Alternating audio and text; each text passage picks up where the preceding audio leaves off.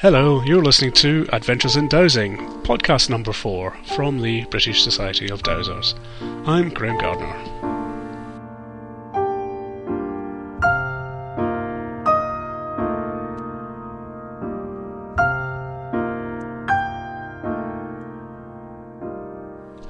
Our interview today features one of the most renowned writers on the dowsing scene, whose many books have become essential reference works for any student of dowsing. Back in the late 1970s, his book Needles of Stone splashed onto the burgeoning New Age scene like a boulder cast into a still pond, sending out ripples that transformed the public awareness of dowsing and introduced a whole new generation of enthusiasts to the art. The book combined dowsing and the then new field of earth mysteries, and introduced such concepts as using standing stones as a form of earth acupuncture for weather control. Well, the ever expanding ripples from that stone are still resonating with us today, although not always in a beneficial way, as we shall hear a bit later. But the revolutionary effect of the book cannot be underestimated. The author is, of course, Tom Graves, and in fact it was Needles of Stone that got me interested in dowsing, causing me to mutilate a pair of perfectly functional coat hangers to make my first pair of L-rods, and go out and prove to myself that I could find underground water. In the 1980s, Tom emigrated to Australia and spent the next 20 years or so earning a living as a business and systems analyst, skills trainer, and technical writer.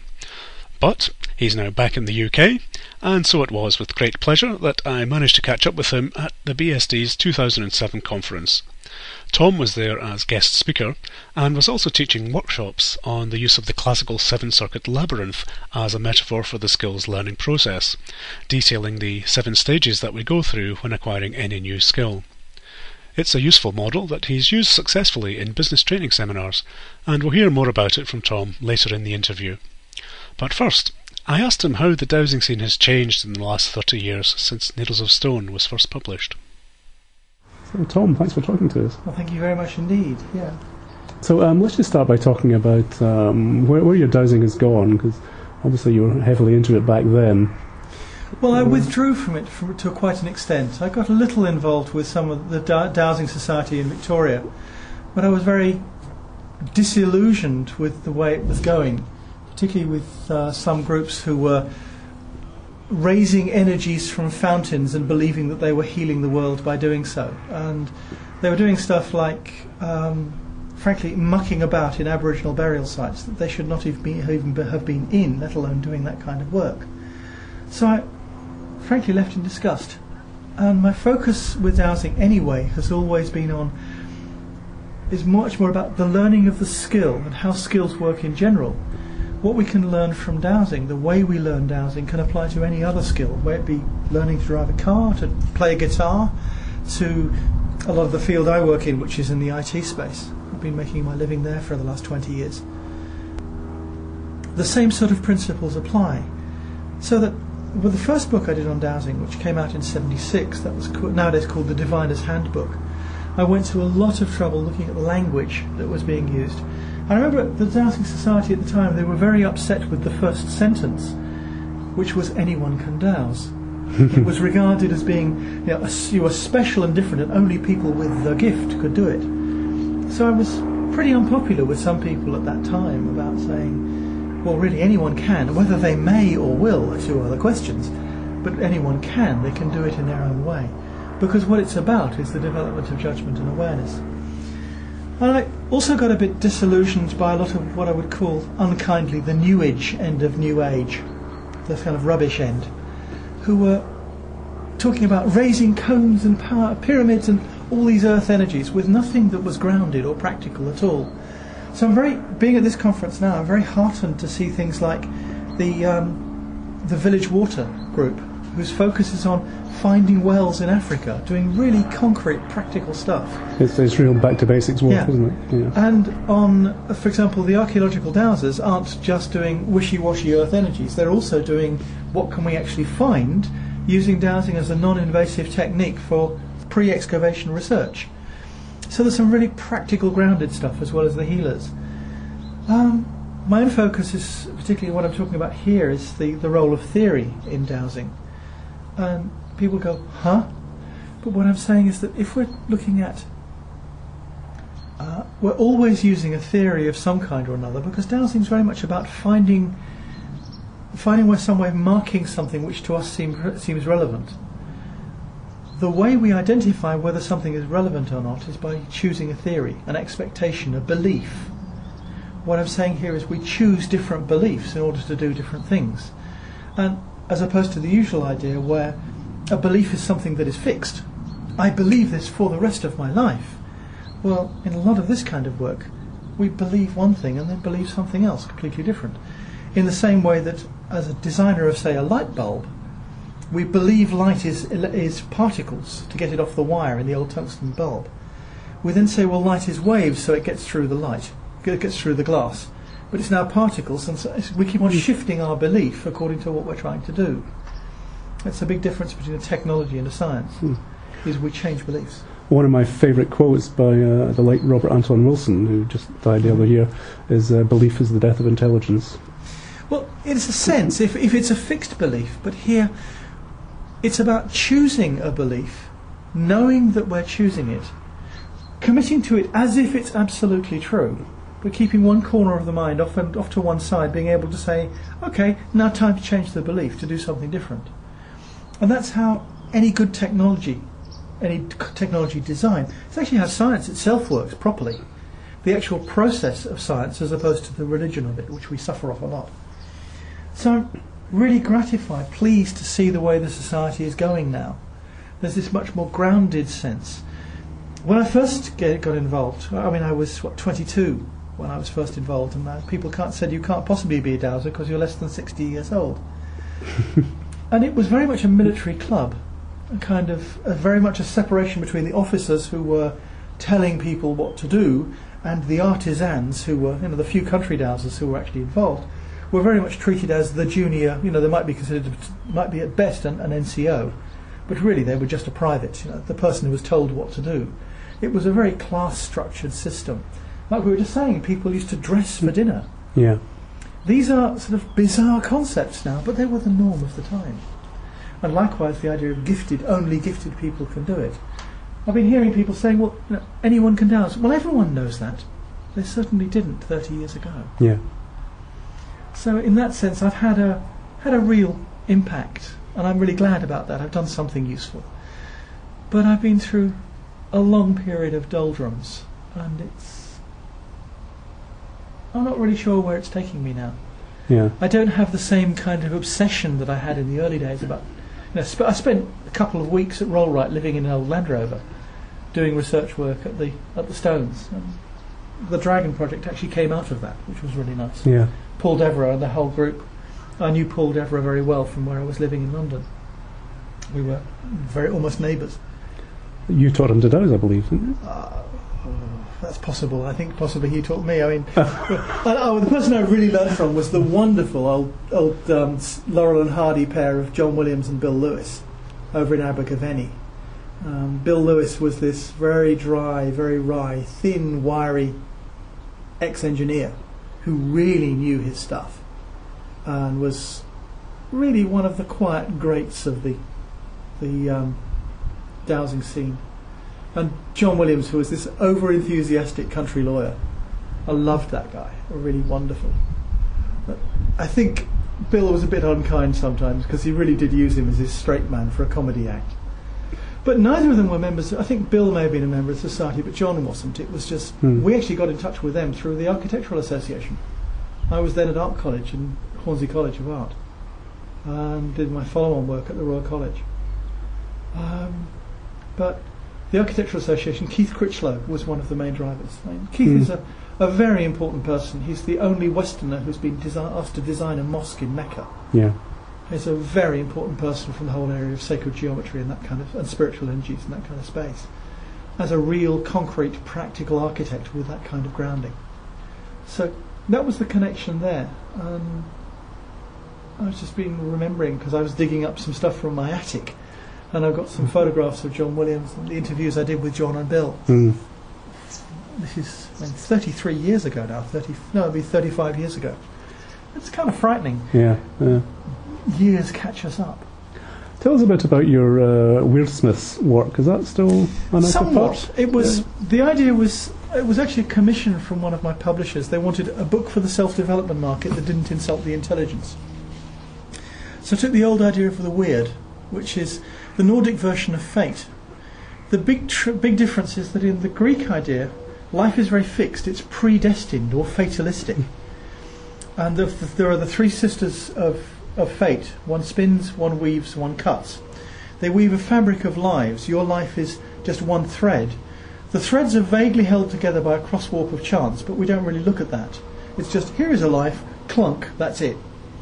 The Nordic version, it's the three sisters of weird. That's, that weird is actually a name. So weird is strictly speaking a noun, not an adjective. It's more correctly pronounced outre.